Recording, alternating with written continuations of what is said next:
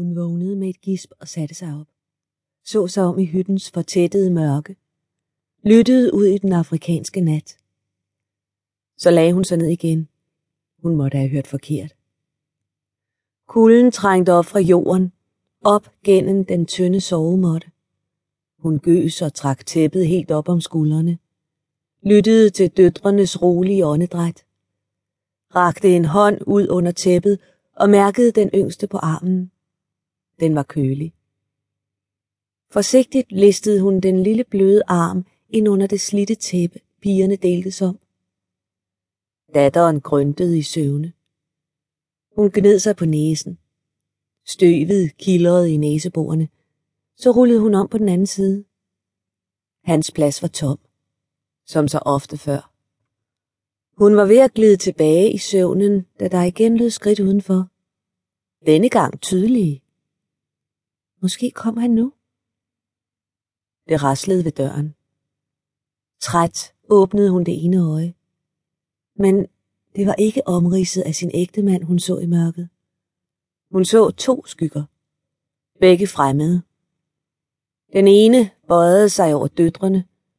Den anden løftede en machete. Hvis jeg ikke skriger, lader de måske mine piger leve, var det sidste hun tænkte, inden hun så knivens lange blad glimte over sit hoved. 1. Svingdøren i bunden af glasbygningen slugte de mørke jakkesæt et efter et. Sekundet inden habitternes ejermænd trådte ind i den sultne dør, rankede de ryggen.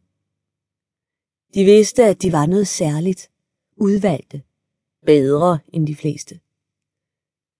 Karoline skød brystet frem og skulle netop til at lade sig opsluge, da en sort Mercedes ML med tonede ruder rullede op på siden af hende. Hun stansede bræt. Firehjulstrækkerens chauffør steg ud, gik rundt om bilen og åbnede sidedøren bagved. Ud kom først et par sko. De skinnede blankt i morgenlyset. Church sko gættede hun på. Fødderne fik følgeskab af en krop, der langsomt gled ned fra det høje bilsæde. På jorden landede direktør Clausen, Dana Oils øverste chef, i egen lave person. Karoline stod som frosset fast, imens den lavstammede direktør passerede hende uden at hilse og gik alene ind i svingdøren. En kold aura sidrede som et næsten synligt isblåt lag omkring ham. På den anden side af døren hørte hun al snak i receptionen forstumme.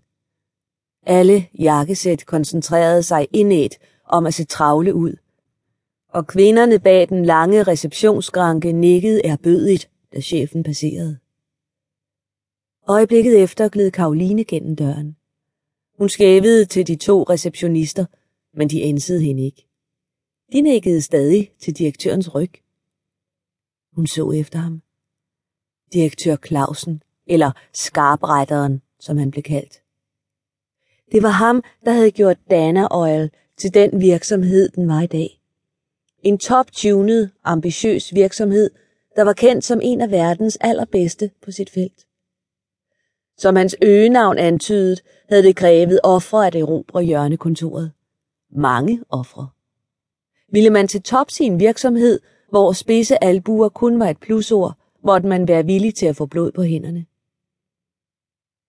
Karolines skridt fulgte skarpretterens hen til den materede sikkerhedslåge, som alle skulle passere for at komme ind i virksomheden. Hun trak sit adgangskort op af tasken og holdt det hen foran den elektroniske aflæser. Den bippede. Lågen svingede åben med et swoosh og lod hende passere. Med faste skridt fortsatte hun tværs over de blanke, sorte fliser hen til den brede trappe og de to glaselevatorer i bunden af receptionsområdet. Hun skævede kort til elevatorerne, men fulgte så direktør Clausen op ad trappen. I Dana Oil var det ikke velset at tage elevatoren, medmindre man var handicappet, gravid eller gæst.